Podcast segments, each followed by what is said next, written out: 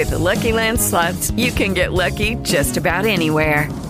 This is your captain speaking. Uh, we've got clear runway and the weather's fine, but we're just going to circle up here a while and uh, get lucky.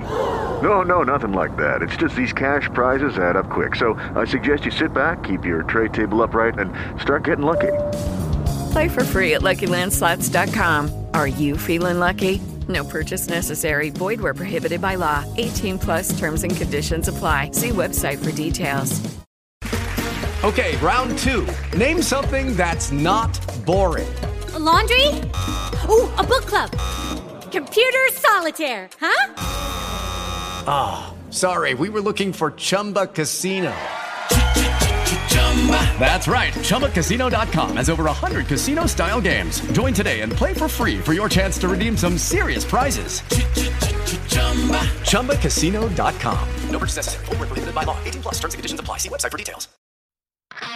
Welcome to Rogue Politics with your hosts, Kirby Lane and Catherine Dreher. We're investigating the money behind issues and politicians in Missouri and exposing the truth. We're doing what no one else does by pulling on that dangling thread to see what unravels. And now, here's your hosts, Kirby and Catherine.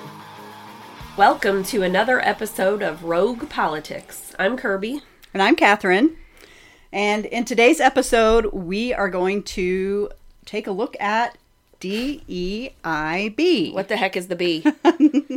well, it's diversity, equity, mm-hmm. inclusion, and belonging. When did that happen? you know, I'm not sure. it's becoming the alphabet soup now. Yeah, yeah. correct. It's just growing. So, yeah, I wanted, and I thought this would be a good one for us to discuss because it was another thing that um, this our state senate got hung up with. Mm-hmm. That happened a lot this session. it did. And there was anti DEIB language in our state budget that would um, we'll, we'll get we'll get into all of that, but essentially, it it was primarily for funding for DESE. Mm-hmm. So it was part of an appropriations, an amendment mm-hmm. that made it so that it was anti DEIB if there was DEIB um, requirements or um, you know having to be trained in DEIB, and it was a mainly DESE was how it started, but any sort of government uh, entity that you know takes taxpayer money, then they would not get their money. Um, if they were going to force DEIB, if they were going to intim- intim- implement words DEIB in in their system. And it was overwhelmingly popular with Missouri voters, correct? The, the language, yeah, yeah, yeah. The anti DEIB, especially yes. in the grassroots. I know it was. It was. Um, so, and it passed through the House with almost unanimous Republican support. Oh, of course, the way it should be. Of course, the Democrats opposed it. So, why did it not get through the state Senate? So, we're going to take a look at that. Um, we also have another You Might Be a Criminal If. Wentzville, we got you today. That's right. Wentzville edition. Um, so, I think this is going to be a good show. So, first, I want to start out by talking about the concern with DEIB okay. diversity, equity, inclusion, and belonging and why, if you are a liberty minded person, you, you, this needs to be on your radar. You need to be concerned about this because it truly has its roots in Marxism. Right. And we know it's happening in companies. It's happening in companies, now it's happening in state in our government. Right. And it's happening here in the state of Missouri. And essentially DEIB is it's the vehicle to move communism into the corporate and political world. Hmm. We're used to thinking of communism and Marxism in terms of just economics, but this is another way to bring it in through uh, what they call social Marxism. Okay. So, going to spend a little bit of time um, just breaking down DEIB in terms of uh, it, its Marxist roots. All right. So, might as well start with diversity, right? Okay. Start with the D. Diversity. So, diversity is defined as the presence of differences that may include race, gender, religion, sexual orientation, ethnicity, nationality, socioeconomic status, language, disability, age, religious commitment, or political perspectives. Oh, wait, we're covered in diversity. Yeah, we're covered in diversity. So does that mean that, that they have to have a certain number of conservatives employed at their That's a good question. organization as well? Hmm. I, that that that's a good question. But so here's the problem. I mean, and hopefully you can figure this out. Right off the bat is we're human beings. And what's something about human beings? We're all different. We're all different. We're all different. And we're always going to be different. We just will. And we have different talents and different abilities. We have different likes, different dislikes. We have different tastes in music. Well, I mean, you and I, we have some similar tastes. Um, you know, there's fat people, there's skinny people, there's bald people, there's people with hair. I mean, our differences go beyond, far beyond just the the things that I've mentioned in terms of what they define diversity as. Does that make sense? Correct. So, in reality, there's just no end to what differentiates us. If we mm-hmm. if we take it to its logical conclusion. But keep in mind diversity, the definition only focuses on populations that are deemed as marginalized and underrepresented. Which I feel like is becoming us conservatives. Right? I think you're right. Anyone So- who belongs believes in the Second Amendment were marginalized. Right. So diversity essentially is is discriminatory and an attempt to evaluate one population over the other, Right. So which is discrimination. right. So essentially by trying to make it diverse, they're making it by by stopping discrimination, they're discriminating. Exactly. Makes sense. Well, exactly. So yeah, the interpretation of diversity completely misguided and it leads to increased division, which is what we're seeing. That's correct. We see that in the United States. It's just it's leading to an increased division. And I don't know about you, but when I was growing up, um, the United States was called the melting pot. Mm-hmm. Do you remember that? Yeah, I do. and then that became very offensive. You couldn't like the word assimilation became very had racist stigma to it. But in order for us to be, you know, a, a America, we have to there there has to be certain similarities that we all adhere to as Americans. Does that kind of make sense? Right. An American culture. So the left claims that assimilation is just a racist code word. Um, and so the idea of diversity, it shouldn't But don't aren't we all assimilating in some way every every day and That's everywhere we go? Like when you go to a classroom and you're in a new school, you're assimilating to the classroom. You're you're learning Right. what works there, what that teacher expects of Exactly. you, what what uh, homework you're going to have when you need to turn things in. If you go to a new church, you have to assimilate to their their way of doing things Yeah. and how when what time is their service and so you're always assimilating. You're so right. why But have you lost your identity in that process? No. No, you haven't. You're exactly right. You're just fitting in with the culture of that classroom or the culture of that church. Um, so here, you know, we do have American culture, um, and so what diversity ends up doing is pitting one group against another, Correct. and that's and that's what we're seeing. Um, so real diversity would be that all citizens, regardless of race, religion, ethnicity, gender, sexual orientation, or anything else, would be afforded equal opportunity, Okay. right? But that's different from equity. Yes, we haven't gotten to equity yet, but yes. So real diversity is we're given Equal opportunity. equal opportunity. In other, in other words, if you're liberty minded, that means government gets the hell out of your way. Right. So that and doesn't steal your money. it doesn't steal your money. And your property and your things. Exactly. To then be given to others. We're going to get to Right. uh, the equity part here. So yeah, so now we've really in America we've uh, what we're seeing is tribalism. Okay. So that's that's where that's the end of diversity is a tribalist Okay. mentality um, where uh, we're pitting groups against other groups. And if you go back to if you think about Marxists, it was the you know the uh, have-nots were going to rise up against those that Right. And what I think about uh, when I look at a situation like that where we're pitted against each other is Mm-hmm. who benefits from that? right Who benefits? Well, the government benefits, Yeah. the politicians benefit, big business benefits. Yeah. They all benefit from us fighting. Yeah. Because they can do whatever they want because we don't come together as a population. Right. Their power lies in us. So if we are disorganized in chaos and fighting each other and mad about everything, we're Mm-hmm. not going to rise up and overthrow them. You're right. Absolutely. Yeah. Deep thoughts by Kirby. okay. I'm going to, I know it's D E I B, but I'm going to just jump over to the inclusion part um, of this nonsense. talk about what's considered inclusion. Okay. So, inclusion is an action to ensure that those that are diverse actually feel and are welcomed. Um, so, inclusion outcomes are met when we, our institutions, programs, whatever, are truly inviting to all. That's when real inclusion happens.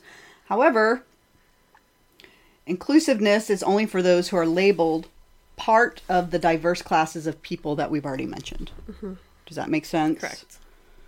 Um, so if you're not from a diverse category, if you don't fit into the diversity part of it, then inclusiveness is optional. Nobody has to go out of their way to try to include you. Okay. Makes sense? But that's not very it's not equit- very. it's not very equitable. No, it's none of it makes sense. so if you're not part of a diverse category, well, supposedly you're already included. But we're unincluding us because of the inclusion. I know. It's kind of ridiculous. Okay. About as ridiculous as the submarine Isn't thing. it? I know. So the question is, and we were talking about this before we started the recording. So, regardless of color, for example, let's take color. Do you really think everyone? Okay, let's say we're having a decision making thing. So, do you really think that everyone should contribute to the decision making process?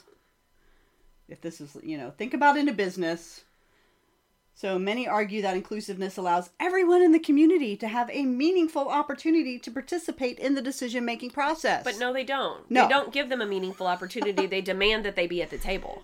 exactly. But you can't make people come to the table. No, you can't make them come to the table. And do I necess- are are they necessarily going to be a good contributor to that decision making process? Correct. Just because of the color of their skin or their sexual orientation.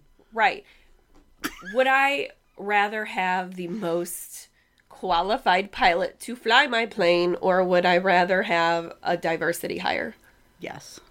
Sometimes the diversity hire may be the most qualified position or person, Right. in which case, absolutely, that should be my pilot. Right. Right. But I don't want someone who's given a job Yeah. because of the color of their skin or their sexual orientation to fly my plane just because. And so and you're getting to equity.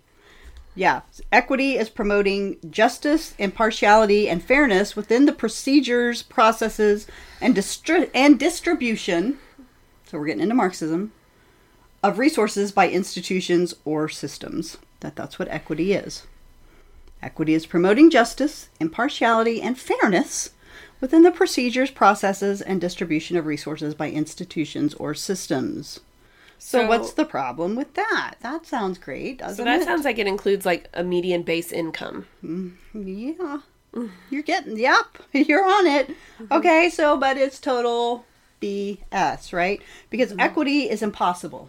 It is impossible. Well, we all don't work no. the same. We all don't put in the same effort. We all don't have the same qualifications, and we all don't have Yep. the same backgrounds. So Yep. there's nothing can ever be You cannot ensure an equitable outcome. Correct. You can ensure equal opportunity, Mm-hmm. but you cannot ensure an equitable outcome. So again, we have liberty, Mm-hmm. right? We have free will. We can make our own choices. We are all different. We have different circumstances, different ways of thinking. So the idea of an equitable outcome is an insane Mm-hmm. notion. You're right. Exactly. You know, we're going to have different work ethics. Right. So just because I have one student, again, you know, I teach. If I have one student that's slacking off and not really doing their homework, and I have another student that's going above and beyond, why should I raise either? Well, what is happening is they're doing both. They're raising up the slackers and dropping those that are overachievers. Mm-hmm. They're lowering them so that we can have this straight line across the board equity. So we have a, you know, the outcome is you know, equity. Now they've had the same equal opportunity. You know, I've given the same homework assignments. I've given the same help. I've given the, the same same books. the sa- same books. I've given the same lectures that they could have shown up for. I've given the same extra credit. So there's equal opportunity Mm-hmm. to do well. But one has to take advantage of that opportunity to get a good outcome. Yeah, exactly. They can't steal my homework. If they steal my homework and they turn it in for themselves, you're going to do what? Fail them. Exactly. Right. That's what should happen. Right. But if we want an equitable outcome, we can't do that. No, you steal. They're able to steal my homework to get a better grade Mm-hmm. because they're in a diverse category. Exactly. Now we're getting there. So let's look at some of the policies that they call equitable. Universal health care. Universal college. Universal basic Hmm. Why income. should we pay for someone's secondary education? Thank you. Why? I mean, why should we? Why should we pay for? yeah, I get it. we won't even go there right now. But why Right. should we pay for someone's secondary education? Why should I pay for someone's secondary education? Yeah, you shouldn't. We shouldn't. The state shouldn't. Equitable outcome is just a fantasy. It's it's can't it can't really happen. So belonging. So I'm going to back up. So inclusion. The inclusion portion is that um, we want we're going to take action so that people feel included. The belonging that they've added on now is a feeling, a feeling of belonging based on the action of inclusivity. You can't make You- someone have a feeling. No, you can't. If you could make someone You have a can't- feeling, the entire mental health industry would be out of business. right? You can't measure that. You can't. It's it's ridiculous that they've added the belonging to it because yeah, it's a sense of belonging, Mm-hmm. and it is not my job to make sure you know it's not my job to make sure you feel like you belong, and it's and I don't expect anybody else to make me feel like I belong. Right. But again, that's totally arbitrary. You're right. It's ridiculous. Like I could, you know, my disposition could just be the feeling of an outcast no matter where I go. Correct. It's it's it's all it's just ludicrous. Okay, so in conclusion, now that we've gone through all of that, oh, so the real end is not equity, it's communism. Why? Well, let's pay attention to some of the key words we've talked about here. Consciousness, class conflict, collectivism, equity, fairness, and more. All of the literature with DEIB is peppered with those phrases straight out of communism consciousness, class conflict, which here class is your diversity, collectivism, equity, fairness, and more. So, from public officials to those enriching themselves by seeking to divide us, as you mentioned, who mm-hmm. benefits from that, to the public virtue signaler, signalers and moral holy warriors, to the cultural Marxists, You mean like the people with Ukrainian flags in their face? Yes, the virtue signalers, those that still walk aware, around wearing masks. What they do, though, is they shut us down, and they have all the right words to do it. You're racist. You're transphobic. Well, nobody wants You're to be called homophobic. that. No. But as soon as you speak out against this DEIB crap, Mm-hmm. suddenly now they don't have any way of saying, "Oh yeah, no DEIB." I mean, that like they have no way of supporting this nonsense, but they do have ways of making you feel So like you're on the wrong side. How long do you think before there is legislation passed in, say, the state of California where Mm-hmm. it is illegal to speak out against DEIB because you're racist or I- I bet it's not very far off. I mean, considering that they already have a bill going through that um, they just made it For- illegal for parents to not affirm their children's it it, it hasn't passed right- yet. Oh, it's in committee or something. Yeah, it passed out of judiciary committee. Okay. It's now on to the Senate. But yeah, so that if you are, um, if you And there's one mis misgender quote unquote your child, that can be used against you uh, for custody in a custody hearing. Yeah, Yeah, well, and there's So there's another really that. bad bill going through right now. But the thing is, though, I mean, even yeah, you're talking talking about you know when are they going to start legislating like in states like California Uh, right. against against speaking out against DEIB. The problem is in Missouri though is that we're still we're allowing this language I don't care, you know, what corporations do. If they're private entities, whatever, you do what you want. Mm-hmm. But when it comes to where our tax, where my tax dollars go, and I assume you're feeling the same way, Mm-hmm. I don't want this Marxist crap. Well, yeah, we can vote with our, for the most part, we can vote with our pocketbook against Right. gor- corporations that do it. Right. With the exception of people like Ameren. But, um, you know, we can vote with our pocketbooks on that. We can join together. We can put companies out of business if we really want to, but Yes. we don't have the ability to do that with our government, government. yeah. Anything that's taxpayer funded, we're at the will of our legislators, and they're, as we showed in our last episode, at the will of the lobbyists. Right, exactly. And so that's why we're going to spend some time taking a look at uh, what happened with the DEIB language uh, when they were voting on the budget. Um, why why the anti DEIB language was shut down. But I just wanted to start out by explaining what DEIB is, why it is Marxist, and why we do need to dedicate our time and resources at least where the government's concerned, and getting rid of it. And why the fight is worthy. Exactly. Yeah, because we, we do not want to become communists. I mean, honestly, I don't, and I don't want it in our in our schools, in our government, in our libraries. in our libraries. Exactly. Um, so yeah, so just just some things to think about. Um, I mean, and when you break it down, it really is. It really is nonsense. I mean, you. sounds good, sounds lovely and beautiful, but it's totally far fetched and unattainable. A lot of what our government sounds really good on paper. kind of like our um, ma- ma- Oh, maximizing uh, contributions.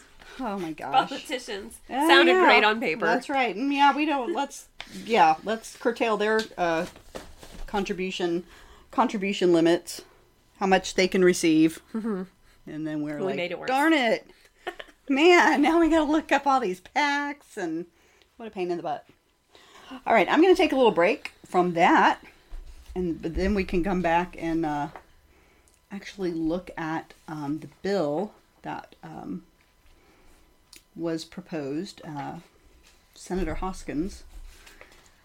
Well, let's take a little break and have some fun with uh, Wentzville. All right. You might be a criminal if You might be a criminal. you if- might be a Wentzville edition. Wentzville edition. so, I am going to start out with the fact that Wentzville's ordinances are intense.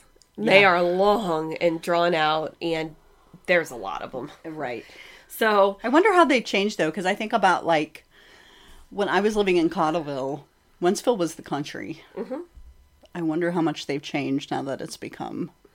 Oh, they've changed a lot. I swear they're turning into a 15 minute city. I do too. I swear they are. And that last sale of that big farm right there off the parkway. Uh huh. And, and that was like the end of Old Town Woods. I mean, there's still a little bit when you Right. get out into the outskirts, but Yep. that was that last big. Mm-hmm. anyway, it's pretty It's sad. I. Mm-hmm. remember it when I was a kid, and it was you know really nice. And now you can't Right. you can't drive down the parkway because they keep building I apartment can't complexes. stand going down that. I, Oh, no. I swear, I get home from Wentzville and I'm like, thank God I didn't die today. I, I don't hardly. I, I Okay. it's no, I can't do it anymore. Right. It's so it was kind of tough finding really good ones here because there were so many, but I'm going to start with um, section 205.110. The city has no responsibility to remove pests and wildlife. The city shall not be responsible to remove normally occurring wildlife, pests, or feral cats unless there is a life or death matter that requires immediate eradication.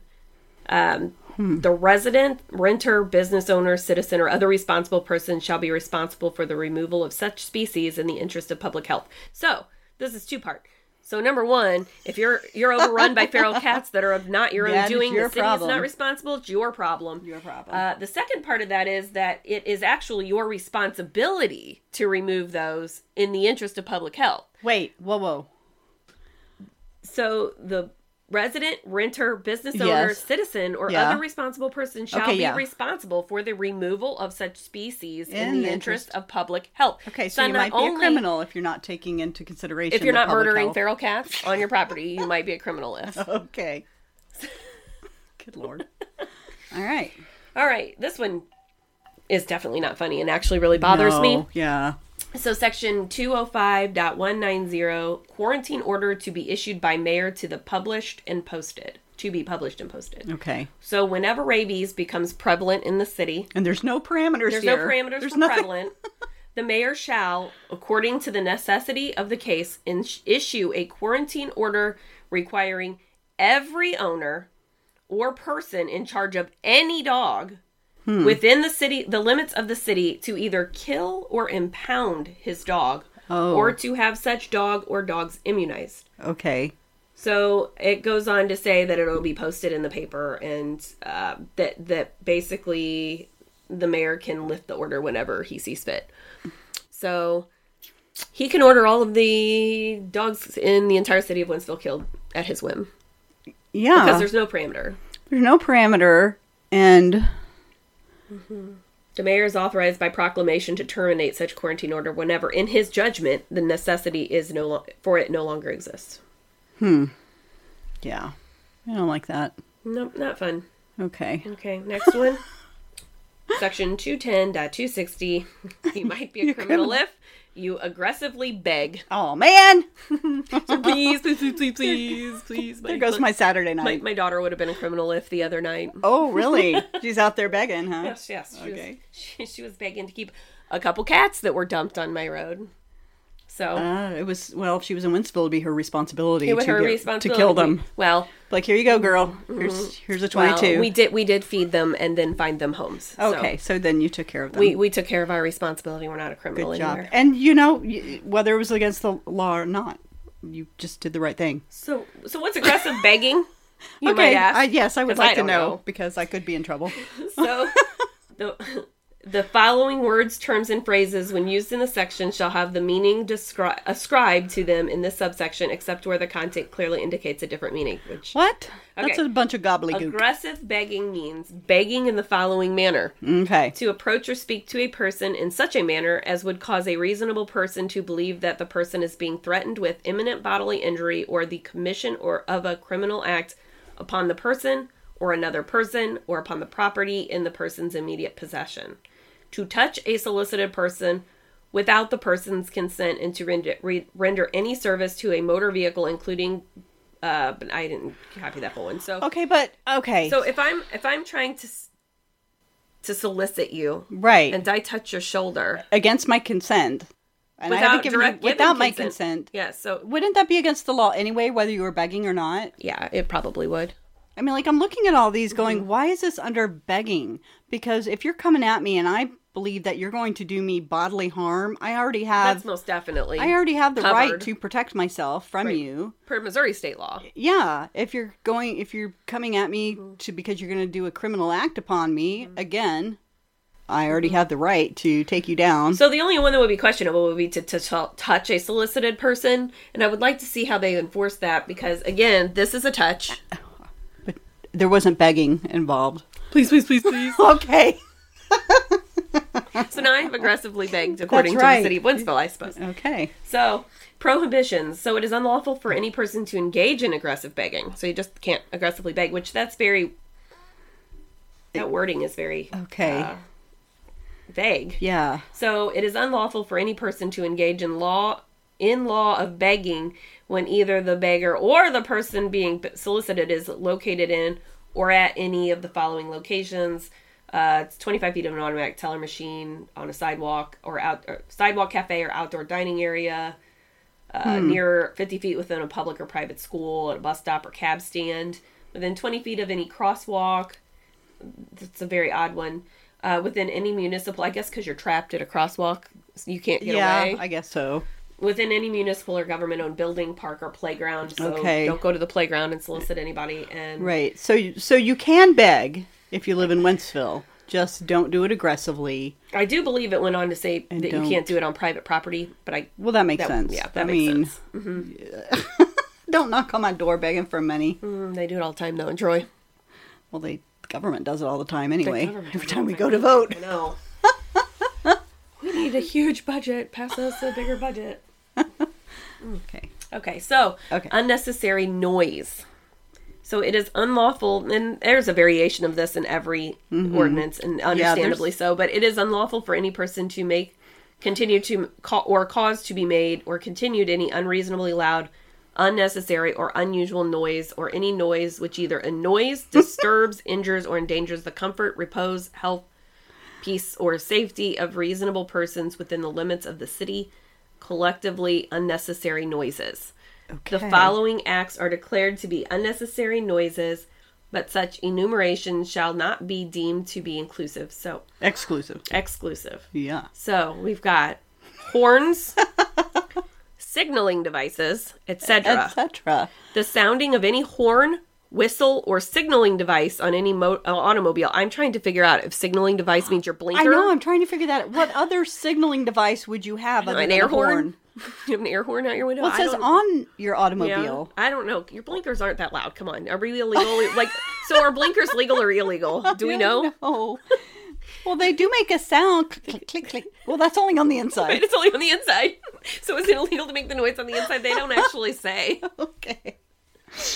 Um, That is on any automobile, motorcycle, or other vehicle on any street. Okay. Oh, Go away.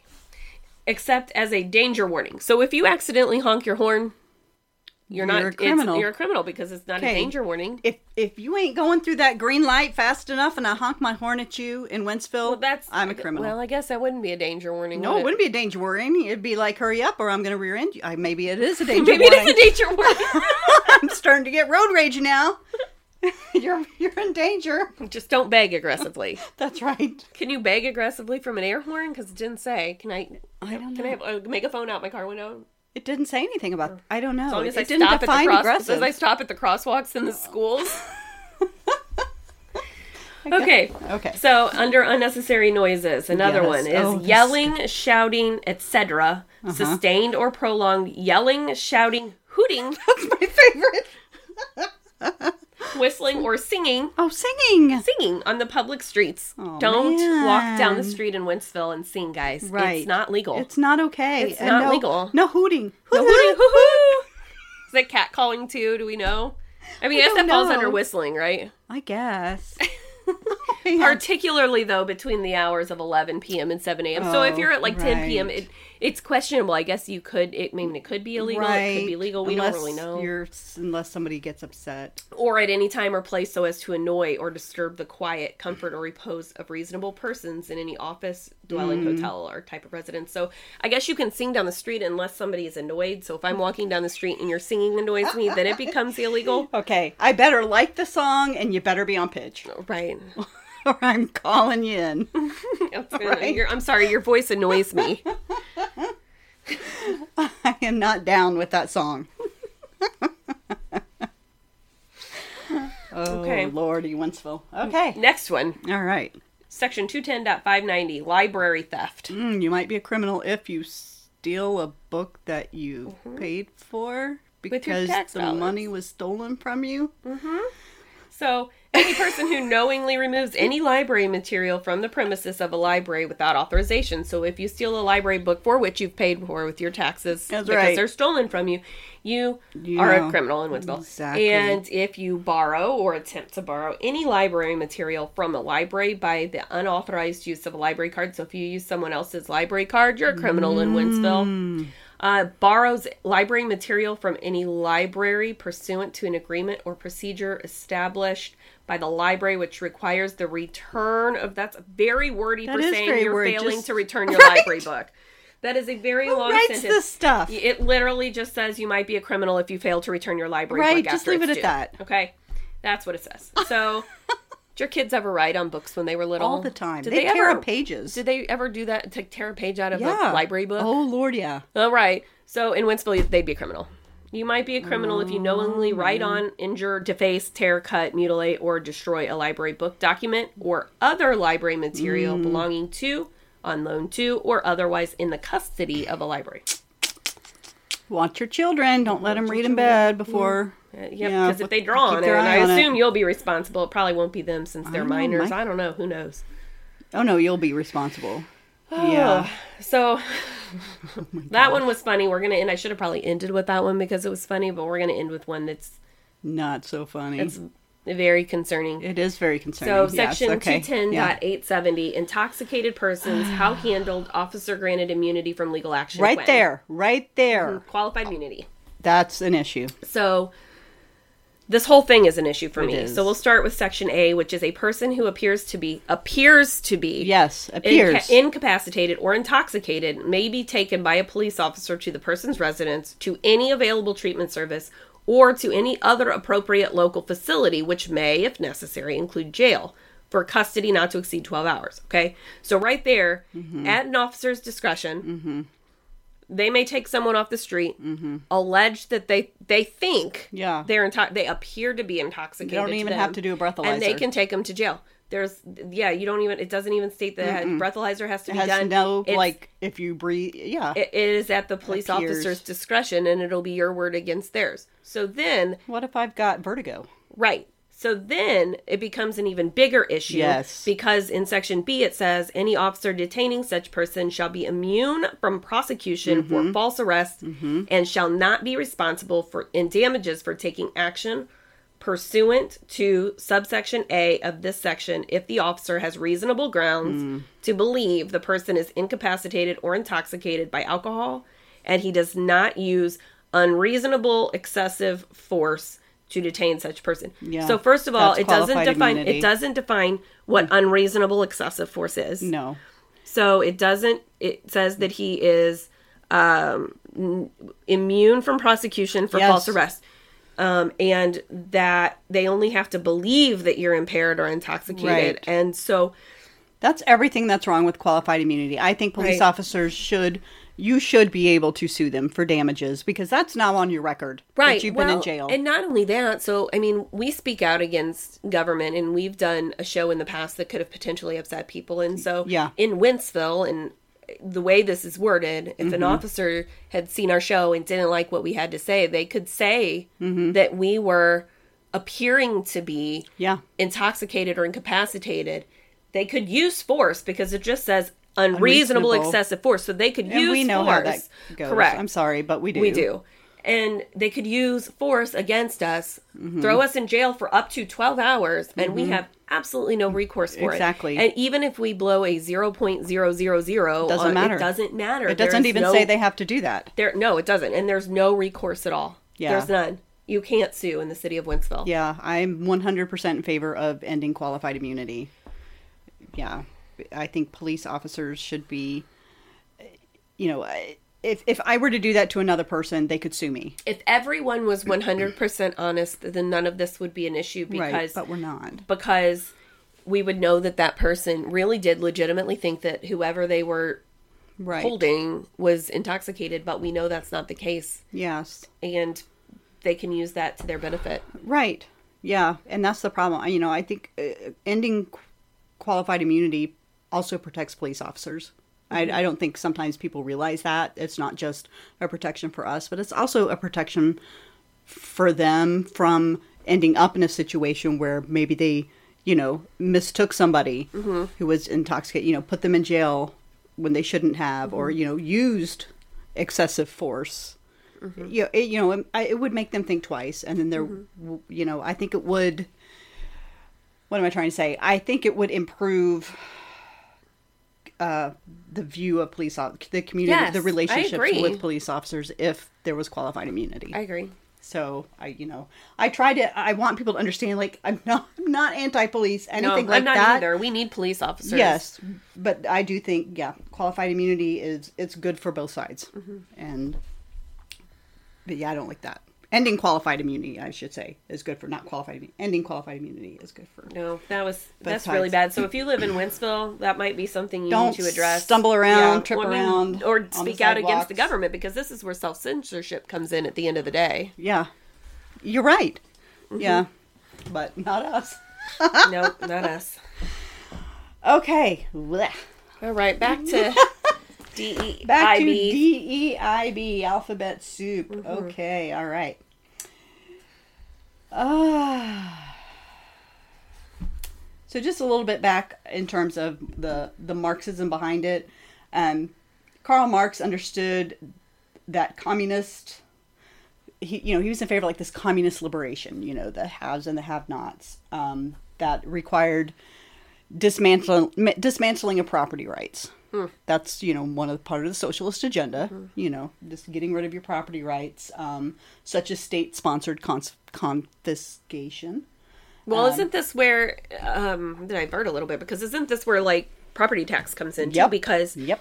um if you never fully own your vehicle, they can use that to take your property and get rid of your property rights. Exactly. So yes, you're right. That is that's a socialist uh, ideology. But instead, we argued over So when we look at so when, so when we take that take that idea, okay, confiscation. So when it comes to equity, we're confiscating. They're confiscating Mm-hmm. my achievements. property to give. They're no, they're confiscating achieve, Achievements, okay. achievements, contributions, Okay. individual rights. So when you think in terms of equity, Okay. like what we talked about, you know, trying to make everybody the same across the board. In order to do that, you've got to bring down those That's that true. have achieved. Um, so it's it's again it's Unless you're a billionaire and then this doesn't apply to you. right. All right. So what happened? What happened with this whole DEIB stuff in the Missouri State Senate? So. So we're talking about as they were going through to pass the uh, budget or bloated. What are we? at? Fifty-three billion something dollar budget. I don't know. It was a lot. Yes, I think. So uh, it was uh, Representative Doug Richey, a Republican from Excelsior Springs, who had an amendment. It was passed by the House almost unanimously, um, that had restrictive language that barred any spending on staffing, vendors, consultants, or programs associated with diversity, equity, inclusion, or dive- diversity, inclusion, belonging. Okay, so break that down. So it barred them Right. from Spending. purchasing curriculum that would teach DEIB, I'm guessing. Right. It would prevent them from hiring someone into the district to teach DEIB. Yes, any staffing. It also was vendors, consultants. So anybody that the state contracted with that um, had DEIB programs. Okay. DEIB, yeah. Um, that was the House version that passed. Okay. So it was, and I can understand the um, The vendors. yes, The vendors might become Exactly. So, um, so the prohibited initiatives would be any that promote the preferential treatment of any individual or group of individuals based on race, color, religion, sex, gender. There's the diversity part. The concept that disparities are necessarily tied to oppression. So this is this is the prohibited initiatives. Um, collective guilt ideologies, intersectional or div, div words Divisive. divisive identity activism or the limiting of freedom of conscience so this would eliminate speech this would eliminate spending money, Money. on like those um privilege walks like Yes. they had at some of the schools. Correct? Yes, Like we yes. could have a privilege walk Yes. to see how privileged we yeah are. Yeah, that school would not get funding mm-hmm. okay so it includes a provision that agencies are required to follow federal and state anti-discrimination laws okay so his amendment ran into immediate opposition in the senate where the senate appropriations committee chairman lincoln hough hmm. Oh, do you remember when we talked about that yesterday? yeah Okay. in our last episode mm-hmm. interesting okay I wonder if any of those have that would be something to look back into, into DEIB DEIB. So he immediately said, We're taking that completely out. So the Missouri senators, so they approved a 49 point, this was at the time, is 49.9. It eventually went up to that. um, approved the budget. So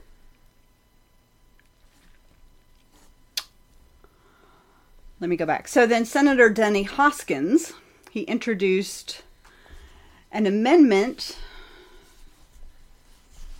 which so he attached them to House Bill 2. He introduced two amendments. I'm only going to talk about one of them. Um, attached them to House Bill 2, and House Bill 2 is The was, DESE. was the funding for K through 12 education. It was the It was strictly of- DESE. yes.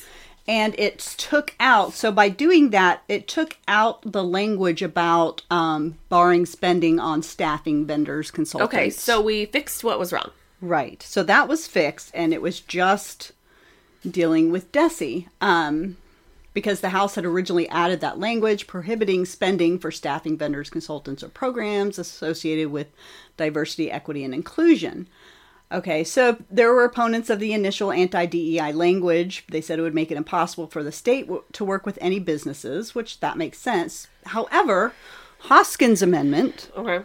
did not apply to vendors and businesses, and instead it said that no funds shall be expended for intra departmental diversity, equity, inclusion, or diversity, inclusion, belonging training programs, staffing, hiring, or to other similar programs. And again, this amendment was attached to, to DESE. So it's saying for DESE. so it's saying that that DESE or any schools that were receiving funding from the state of Missouri Mm-hmm. wouldn't be able to have to send their teachers to diversity training. Uh, they wouldn't be able to do privilege walks. Right. They wouldn't be able to have um, any kind of DEIB in their libraries. right. Um, anything that we're funding with our stolen tax dollars Right. cannot go In to DESE. DEIB. Yes. In DESE. Yes, and that and it was just DESE. Mm-hmm.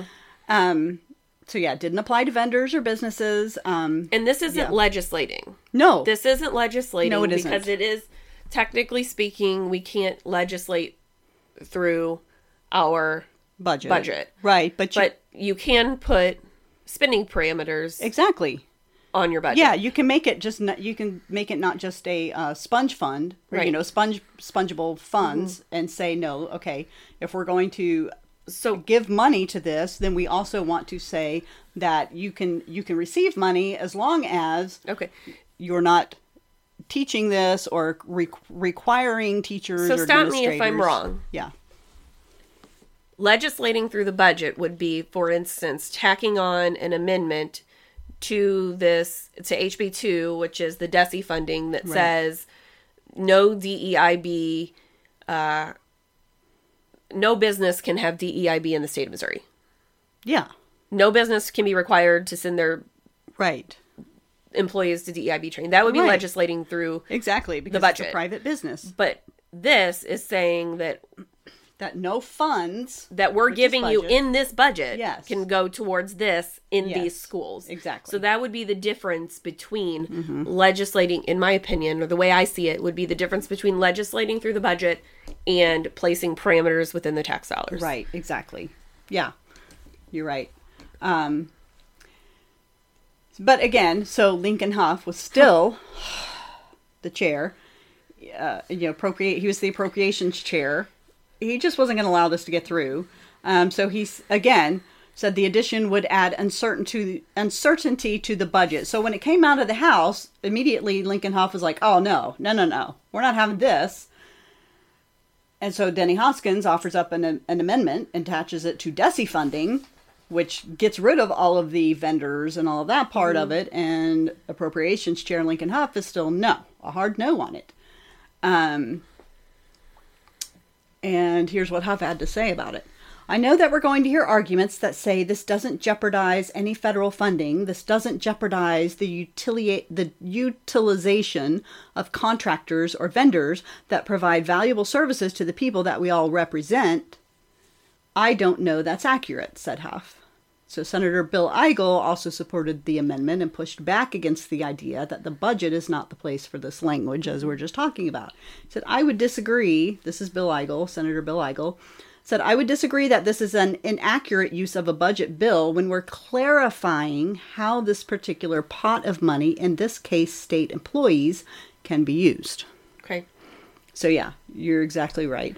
Um, so where did a lot of those? So first of all, the pushback came from Lincoln Hough, chair of the Appropriations Com- Committee, but also, you know, no big surprise, Senator Caleb Rowden. Senator Caleb Rowden thought he would take it to the Twitters. There is, if you guys aren't on Twitter, You've got to get on Twitter. It's debatable uh. what's going on over there with Elon Musk, but I will say since he has opened up the free speeches over there, the politicians are running rampant and they're running wild on the Twitters. They are. You should get a Twitter just to read it. Just for it is funny. okay, so here's Caleb Rowden. This was March 31st, 2023. My statement regarding DEI language in Missouri House budget. Missouri Republicans believe diversity is a strength in our workforce. I disagree. I know, right? I don't. I mean, like, what Republican? What? We know he's not a Republican, so he can say what he wants. Missouri Republicans believe diversity is a strength in our workforce and in our educational institutions.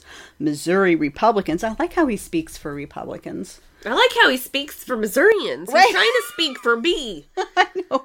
Missouri Republicans also believe being forced to adhere to positions on diversity, equity, and inclusion as a condition of employment or entry into an educational institution is short sighted and contrary to the very values DEI advocates say they wish to advance. Okay. Regular Missourians of all backgrounds and political persuasions are tired of the quote unquote woke litmus test being pushed on them from every direction. Okay, you're getting it. Mm-hmm. Being against DEI isn't a racist or small minded position. In fact, seeking to only associate yourself or your organization with a certain type of individual with a certain set of beliefs is lazy and unquestionably ant- antithetical, antithetical Yeah. to our country's foundational principles. I'm pretty sure somebody wrote this for him. Oh yeah, I'm sure he has a. It was probably his chief of staff or.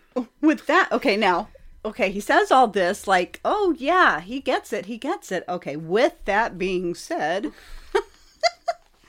the DEI language passed by the House today, so we're talking about the House version, within our state's operating budget, while well intentioned, is overly broad and would result in billions of dollars in cuts to hospitals, healthcare facilities, colleges, and universities. Wait, it was only in DESE's budget. The Missouri, we're talking about the House version, Okay. and the Missouri House of Representatives itself. Okay, but look at where he's worried about the cuts hospitals, Wait. health care, Okay, so Rowden facilities, though he he received a lot of money from uh colleges, and universities. Oh, oh, oh, and the Missouri House of Representatives themselves itself.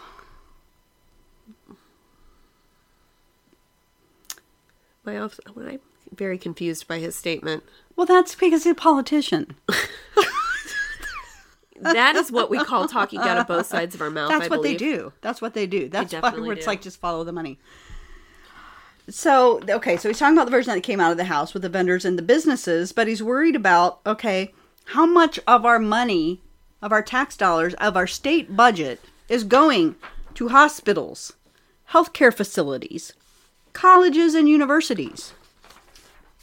A lot A lot. a lot a lot of it okay so so let's take a look at the uh there were five main governmental bodies bureau- bureaucracies that um, were opposed to DEIB language um, and this was even at, this was after after Hoskins amendment which was just DESE okay so here's the ones that all come out Department of Social Services. Is that a function of government?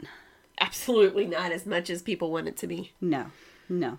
So the Department of Social Services, they come out. The report was just two words. It would significant impacts. From DESE. This is Department of Social I know, but it was just yeah, on the DESE for budget. DESE. Yeah, acting director Robert Knodell said those impacts include possible problems for its work with faith-based. Oh yeah, we're going to throw that in there. Faith-based foster care agencies and contracts for Medicaid providers and managed Wait, care what does that have to do with. DESE? Nothing. Absolutely nothing. Okay, now here here we get DESE. Okay. Now, now least is their DESE, opinion's valid. Is DESE a function of government? Is it the job not. of government to provide education? Not according to our constitution. No, it's not. The Department of Elementary and Secondary Education said the language as passed could disrupt distributions of state funds under the foundation formula, the major aid program for local public schools. Duh, that was the purpose of the amendment. Right. Was like if you're going to start teaching this crap and forcing your employees, state employees that You're we pay for my money to do it. no, exactly. So boo hoo hoo. In an email, Deputy Commissioner Kari Monsees noted that 75% of state aid through the foundation formula must be deposited into a district's teacher fund. DESE does not have a mechanism to determine if such funds are spent on certified staff dedicated to DEI efforts or any other DEI programs or activities conducted with the use of operating funds. I'm very so. So what they're saying is they don't know where the hell the money goes. Well, when they're also saying that it should be a district's choice what they implement, except for when it comes to everything that DESE says they can and can't do.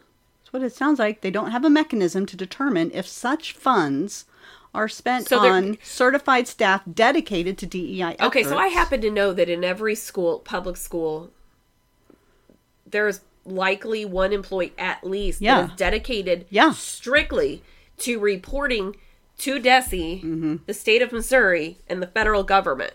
Yeah. So what do they mean there's no mechanism to determine such funds are spent on? They have they so when DESE when De, when DESE gives their budget and their budget goes to these schools, the schools they will tell the school what they can and can't spend it on. Yeah. Right.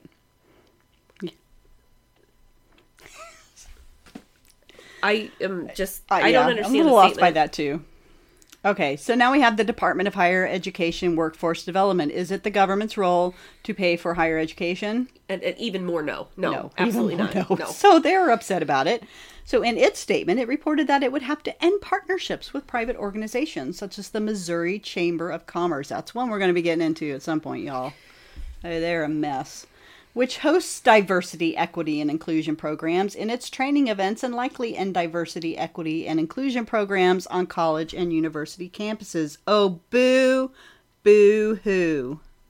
This is the point, y'all. We don't want diversity, equity, inclusion, and belonging programs in our schools, on our college and university campuses, because again, it's just a way to bring Marxism. Well, and those kids are at a very impressionable age. Yes, they are. So you've got kids who at least have parents at home who are hopefully Mm-hmm. attempting to direct their upbringing and direct their education and walk them through uh, what life is like and Right. what you know your familial belief systems are and your morals and your values. Mm-hmm. But when they get into college, Yeah. they're free range. They they don't have those parents. They're at an age where parents probably know nothing, and they're at an impressionable age. And when you start going and doing these DEI Yeah. B things in secondary education, then you're those kids are more likely to be swayed, which is what they know and why they have an issue with it. But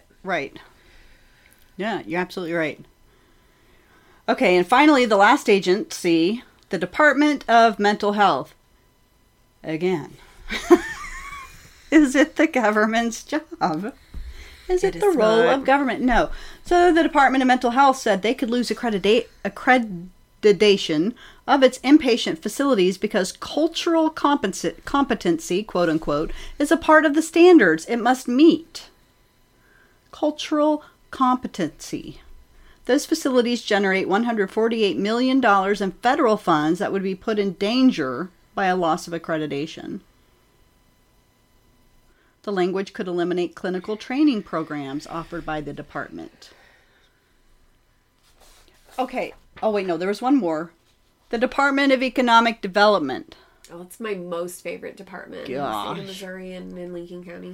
They identified three budget items that appear to violate the provisions. The department could not continue a $25 million federally funded business promotion program to help socially and economically disadvantaged individuals become entrepreneurs, as well as staff member dedicated to diversity, equity, and inclusion efforts in its regional engagement division and the Women's Council Initiative on Strategy and Performance. I don't like anything that you just said. I don't like anything I just said either. And of all of the the, the, organiz- the departments that you just mentioned, the Department of Economic Development really needs to be the first to go. I agree. Okay, so what I'm trying to get out here is okay, there's not necessarily, I mean, there's not like a follow the money in terms of MEC reports, but there's a follow the money in terms of all these agents, these agencies that were very butthurt over this, over uh, Senator Hoskins' amendment, which was strictly about DESE, but then all these other, these agencies, including DESE, that got butthurt over it, that are not a function of government. Our money should nor not were be most going of them, there. Nor were most of them going to be affected by Senator Hoskins' No, it's, amendment. it's a it's a slippery slope fallacy. That's what they're doing. They're Mm-hmm. doing the slippery slope fallacy, where like it's going to be cats and dogs sleeping together. so you said the word fallacy, right? right?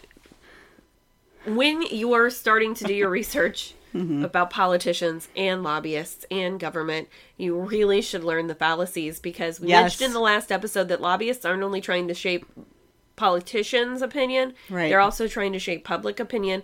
And what I've noticed Mm-hmm. is that the lobbyists that are on the Twitters Yes. that are they are full of logical fallacies. They when are. they can't argue with you, they Yeah. strawman you. They do straw man, yeah. And that's I'll tell you what, that's one thing I teach my public speaking mm-hmm. class when it's time for persuasive speeches. I tell them these are the fallacies you are not to use. Mm-hmm. So real quick, what I want to do is I want to pull up the votes on House Bill 2, the anti-DEIB amendment. This was in the state senate. I also did you a compare and contrast one, and I sent it Oh, to you you. on did? You can Oh. do this one first, but then Okay. I have a comparison contrast from the one we did in last episode. Good, because that's what I wanted to really see. Okay, so here, oh, can I make it zoom in? I don't know if I can or not. It's kind of small on the screen up there, but squint your eyes. so this was Hoskins. So again, we have 14 who voted yes. So on this one, down at the bottom, you can see where where Hoskins has written or whomever filled out this vote card is yes vote equals a vote to ban woke DEIB. Right. So the last one we did, the And no says, vote look, it says programs in Missouri schools. schools. Right. And in our last one, the no vote was what we wanted. It was Right. The no vote was the good one. On this one, the yes vote is, the Is good the- one. Yes. So no vote equals allow DEIB programs in Missouri schools. Okay, so let's take take a and this is how it was defeated. It was defeated in the Senate because Of there were enough. nine. Yes, fourteen to eighteen. there were enough Republicans who voted against this, and of course, you know. So we actually have some Democrats. extras on this list. We do. that deserve at least a Some credit, attaboy for this particular vote. but well, right but- now I want to call out the ones that voted against it. Mm-hmm. Burn Scotter Bernskoetter, was oh yeah, that was Cierpiot and it? Uh, Scotter, Brown sixteen. That would be Justin Jeff, yes, Brown, right? Yes, Justin Brown, JB Pack. Yep. Cierpiot. Mm-hmm. Sear uh, Crawford. Fitzwater. Fitzwater. It, it, his argument was because we talked to I talked You to talked to him. him. He didn't answer me. I'm going to tell you right now. I asked the man twice. He didn't reply. I asked him why did he vote against this. He did answer me. He answered you. and he said and he seemed sincere but he's a politician that he didn't believe it was he believed it was against the constitution to legislate through the budget Right. which, I, as we explained earlier i don't it, what they were doing wasn't legislating wasn't through legislating, the it budget was so saying- while he's not wrong about that this wasn't That legislating that through the budget Yeah. Um, Hough, of course. of course hough because Yeah. Luetkemeyer, O'Laughlin, and Rowden. Mm-hmm. Okay, so let me see if I can. I'm to. it's on your messenger Okay, I'm to come back up to looking at us. And then it was. Okay. Oh, it was already in here. Mm-hmm. Okay. All right, here we go. Here is the side by side comparison, kind of the last. And this all, well, okay, this not necessarily last week, but let's take a look. Here's the anti DEIB amendment, and it failed, even when you've got a supermajority of Republicans. And here is the uh, state or the sports betting versus eliminating personal, personal property taxes and how it failed even with a super, super majority. So let's go through what are some of the. So on this side, we're looking at the no votes. On this side, we're looking at the yes, Yes votes for the good ones. The ones who voted the right way. no yes on this yes on this one is bad Oh, yes on this one is bad. That's right. and no on that one no on this one is bad. so you've got Okay. Um, Bernskoetter on both. On both. Okay. Mm-hmm. I'll let you do that. You've got, let's see, what are we on that one? No vote on that one. So you got Brown 16. You got Brown on both. Brown on both. 16 on both. Ben Brown. Brown, was, yes. Ben Brown was not. Ben Brown. Um, you've got Cierpiot on both. Of course. You've got Crawford on both. Yep. You've got Fitzwater on both. Mm-hmm. You've got Hough on both, of course. Oh yeah. Uh, you've got Luetkemeyer on both. Mm-hmm. O'Laughlin on both. Yep. And Rowden on both. Yep. Okay, so take note of those that we just mentioned because those are, I would say, not. They're not the ones truly listening to Missouri, mm-hmm. Missourians. You like we What am I said. trying to say? Uh, I mean, they're listen to they're our re- voices. Yeah, listening to our voices, the voice of the people, but also you got elected as a Republican. Mm-hmm. Okay? Do mm-hmm. Republican things. Okay? You know, like you know, we have libertarian leanings, you know, I'm I you know, have gone back to the Republican Party. But I just feel like if you're going to, you know, if you're going to run on certain principles, if you're going to run as a Republican and you're going to run according to the Republican Party platform, then do it. At this point, realistically, we should probably split the party into two: rhinos and Really, Republicans. we really, or rhinos really and conservatives, because Republicans is just Yeah, uh, Republicans are like a box of chocolates. you never know what you're gonna get. Exactly. I mean, and I, there's no reason to rail on Democrats because look, they're consistent. Yep, and you know what they're gonna vote. Exactly. Mm-hmm. So, but then you've got the Republicans, and and this is, mm-hmm. and you wonder why at the end of session, why didn't all these? I mean, at the beginning, it's like, oh, this bill's being filed. We've got gold and silver. We've got eliminating personal property taxes. Well- we've got anti DEIB language here. And which ones up there are the ones that are on the Twitters that are yelling and screaming about how mm-hmm. Republicans are holding up uh-huh. holding up bills and yeah, they're fighting on the floor. It's Rowden and it's O'Laughlin and it's It's Fitzwater. They're and- they're mad. They're mad at the what did we say like 8 Mhm. I don't know five six 'em right eight eight the consistent Yeah. conservative senators who are voting the way of the people. Yep. They're mad at them, but that they are doing their job. They are their job is to re- represent us, and they are doing that to whatever means necessary. And I do want to point out. I don't know if this is okay. Say it. I was but, about to. Uh, we have two of those Yep. consistent senators that are running for higher office. Yep. Um, we have Senator Denny Hoskins is running for Secretary of State. Mm-hmm. Yep. And we have Senator Bill Eigel who is running for governor. Yeah. And um, I don't know about in the rest of the state what it looks like, but I can tell you that it's going to be an uphill battle in Lincoln County because Mm-hmm. um, we got a whole lot of rhinos out here. we do. whole lot of rhinos out here. Yeah. So yeah, pay pay attention. Primaries are important Mm-hmm. in terms of you ha- actually look at their voting records. Yep. And again, you know, pay attention to what's going on in their MEC reports. Mm-hmm. And that's Correct. that's why we started this was to help people out, was Right. to help you out. I mean, plus we were just fed up with it. Well, and and the, those two particular senators, um, they're going to have an uphill battle in front of them, specifically because they're not going to be taking in the money from Pfizer and the money from right. WashU and the money from. I mean, they're not going to be getting a hundred Mm-hmm. Yeah. thousand we dollars here and two hundred thousand dollars the- there. The big players are um, Big pharma, big pharma, ag, realtors. realtor. Oh, the realtors group's a big deal. Realtors are huge. Like, um, and I don't think people realize that one either. I don't think so either. um you know the other one that's great big too are the um the builders mm-hmm. the Building builders like associations. Perrick and um all the ones that that build like Yeah. commercial buildings and things they're in there a lot too yeah. but you know those are the, you know our good guys they're not going to be getting Huge amounts of money from them. donations from Yeah, the big players and so they really do need our help they do. Yep. So yeah. All right. Well, that's.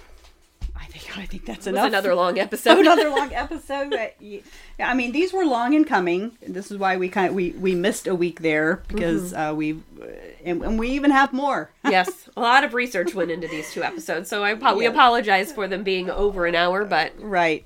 So I, I hope it was insightful. Um, give us some good feedback. we'll And- see you next time Yep. Take care.